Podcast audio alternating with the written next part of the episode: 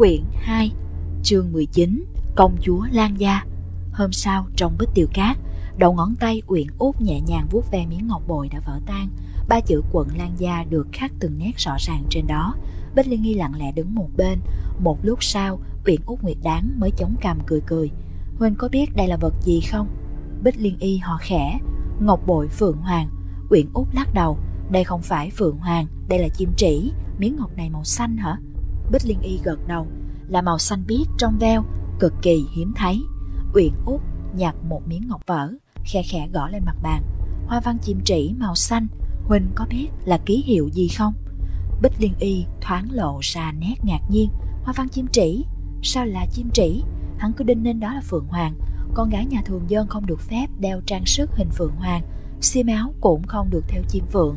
Bởi vì hoa văn chim phượng chỉ dành riêng cho hoàng cung, Nhưng miếng ngọc bội này khắc hình chim trĩ Loại hoa văn này lại rất hiếm gặp Hoa văn Phượng Hoàng tuy không lưu truyền trong dân gian, nhưng các quý phu nhân trong cung đình vẫn hay dùng trang sức, trăm cài khuyên tai hình chim phượng. Uyển út mỉm cười, nhưng còn hình chim trĩ, hoa văn chim trĩ màu xanh, từ thời Tần Hán tới nay chỉ có hoàng hậu và phi tần thực hiện lễ nghi trong những dịp lễ lớn. Mới mặc huy y theo chim trĩ màu xanh mà Lý Hoàng hậu đương triều mới lên ngôi hai năm trước, miếng ngọc bội này phần mép đã hơi mòn, không phải mới chế tác gần đây. Cho nên trong lòng Bích Liên Y khẽ chấn động.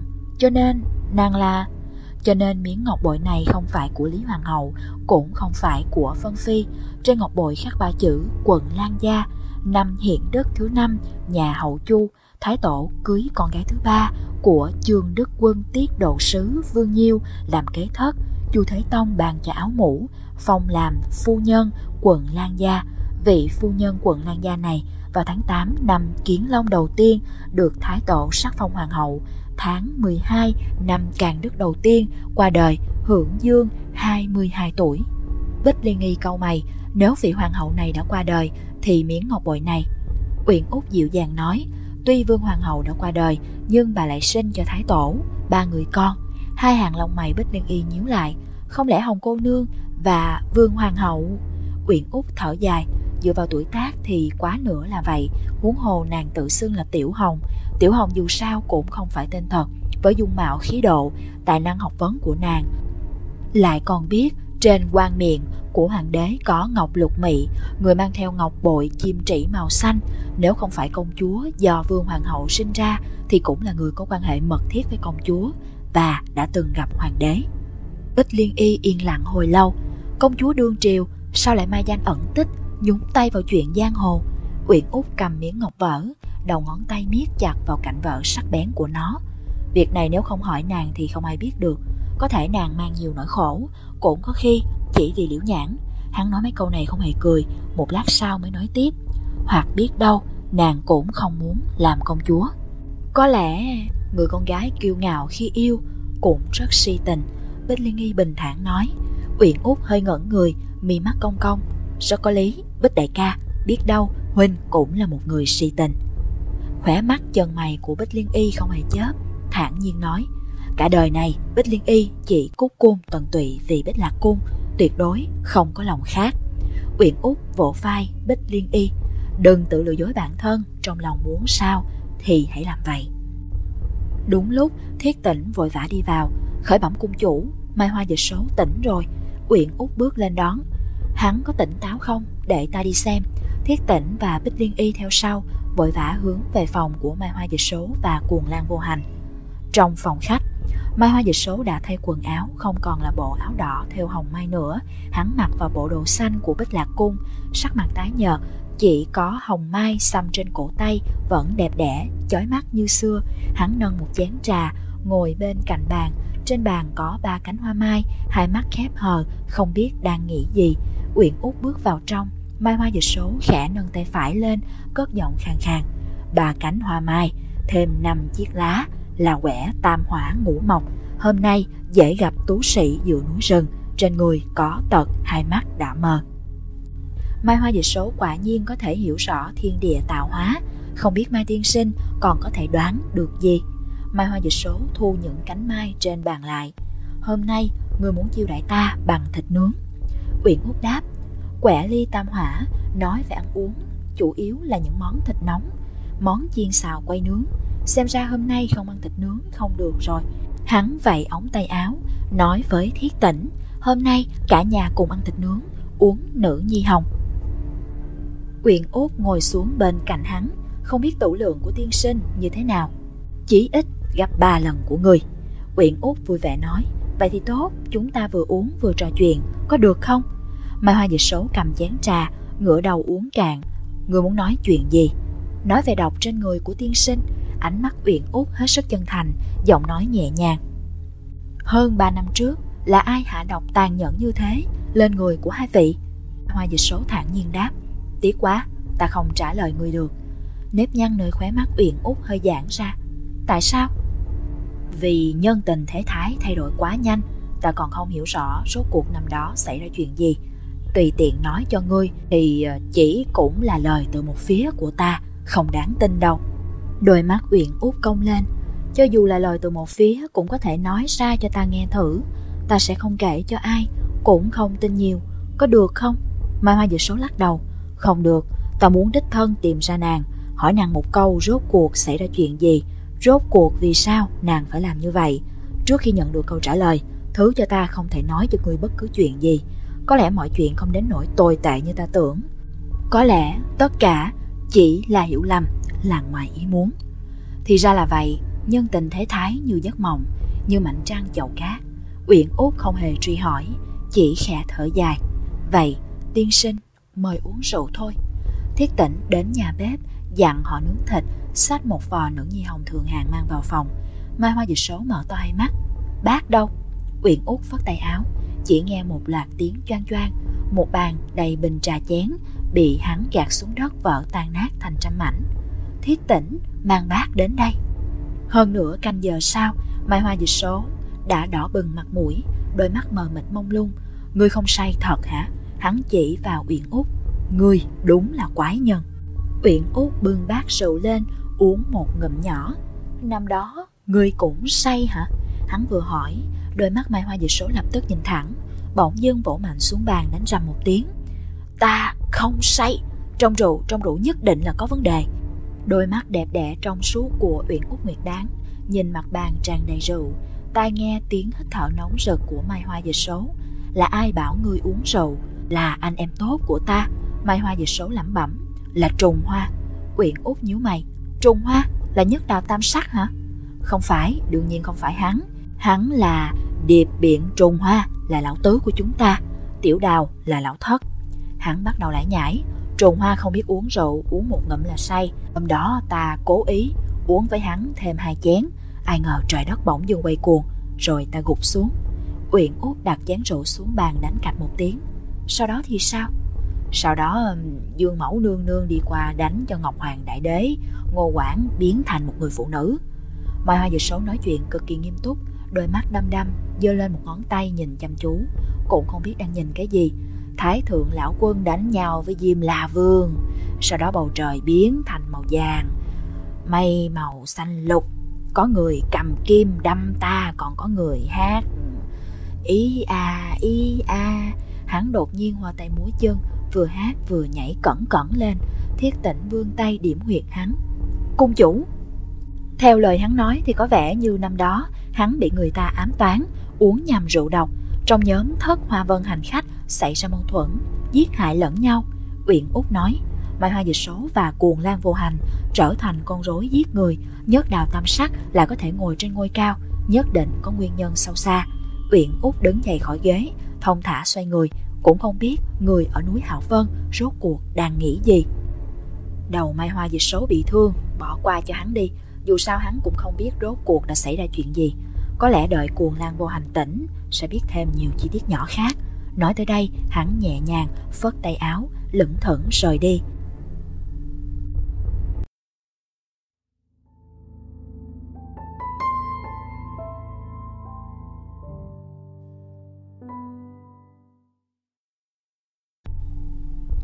Quyển 2 Chương 19 Công chúa Lan Gia Đông Sơn Thư Mi Cư Phương Bình Trai gật gù đắc ý đi dạo trong rừng cây bên ngoài Thư Mi Cư Nơi này không hề hẻo lánh thường xuyên có người qua lại. Hắn mặc áo vàng phe phẩy quạt đỏ nổi bần bật, lại còn huênh hoang, lướt trái lượn phải, quanh quẩn trong rừng cây, không khỏi khiến người ta tò mò nhìn trộm.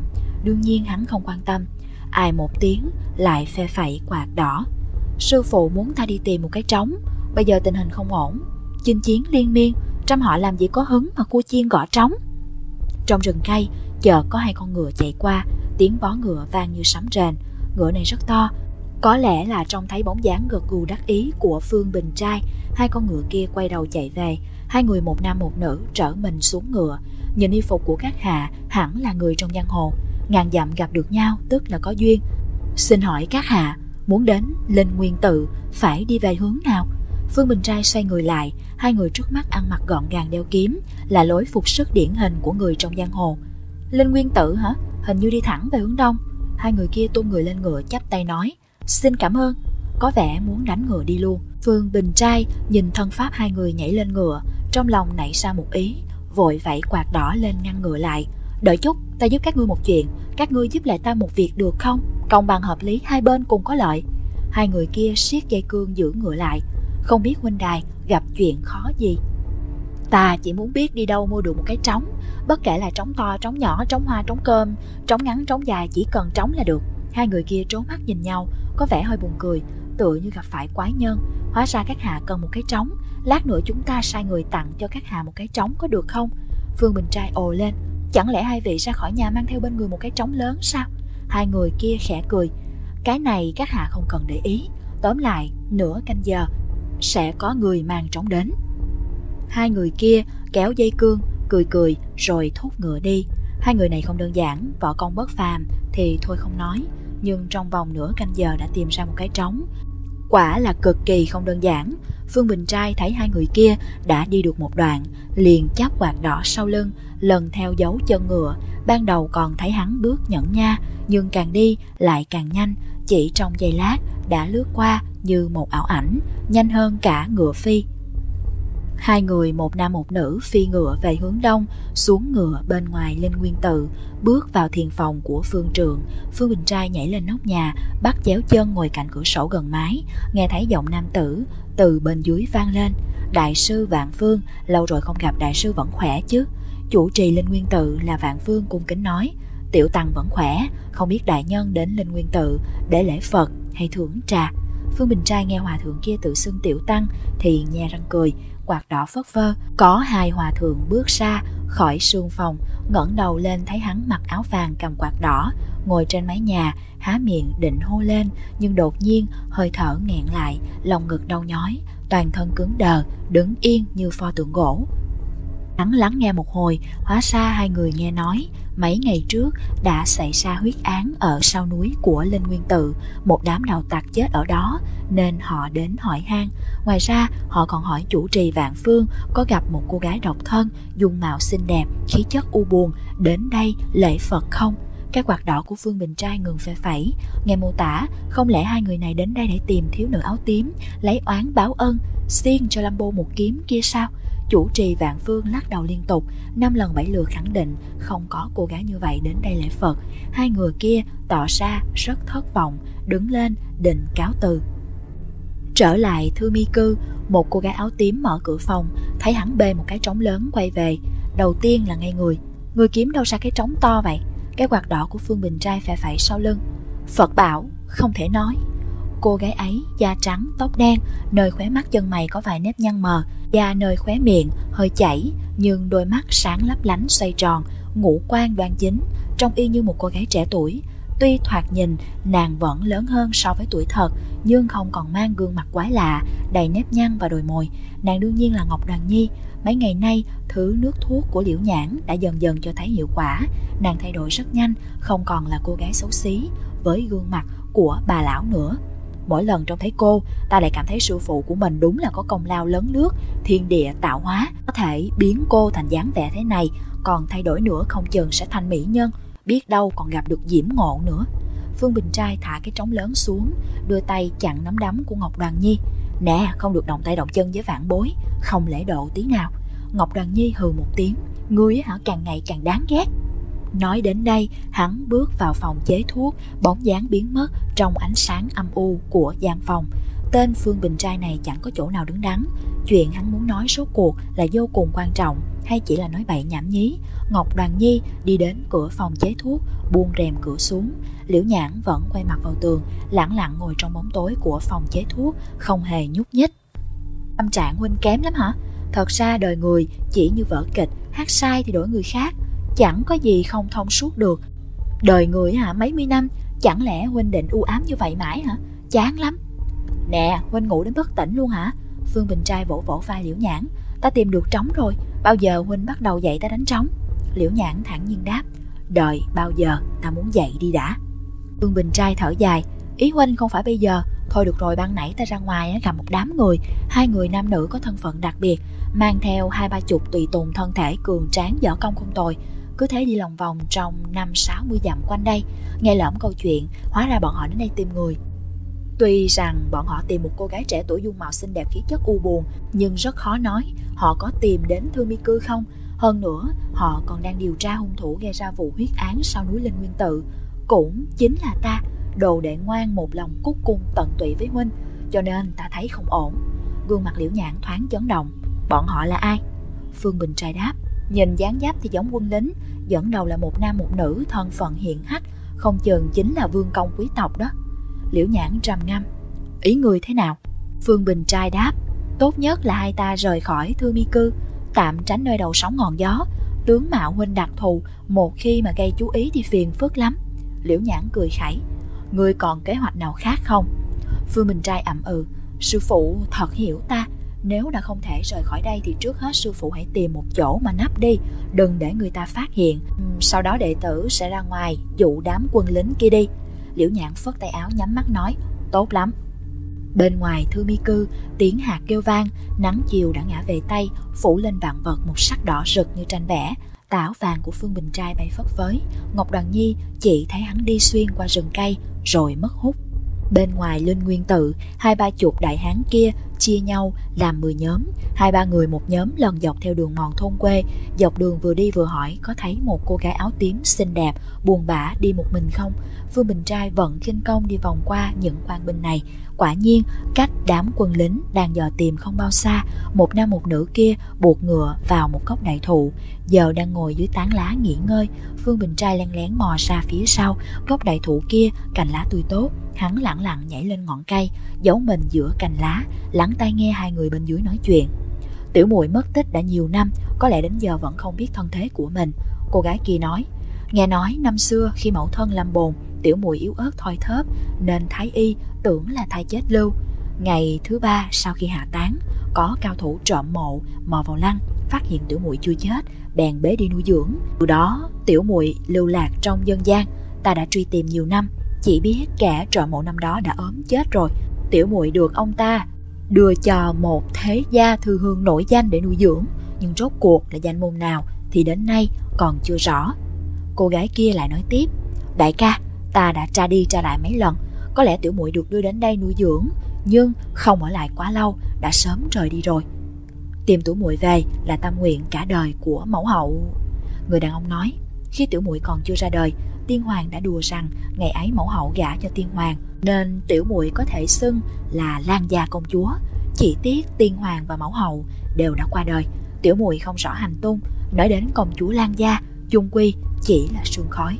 Phương Bình Trai nheo mắt ngồi trên cây lắng nghe, chuyện này lớn đây, hai người này hóa ra là hoàng thân quốc thích, cô gái áo tím mà bọn họ đang tìm lại là công chúa của tiên hoàng thái tổ, công chúa Lan gia.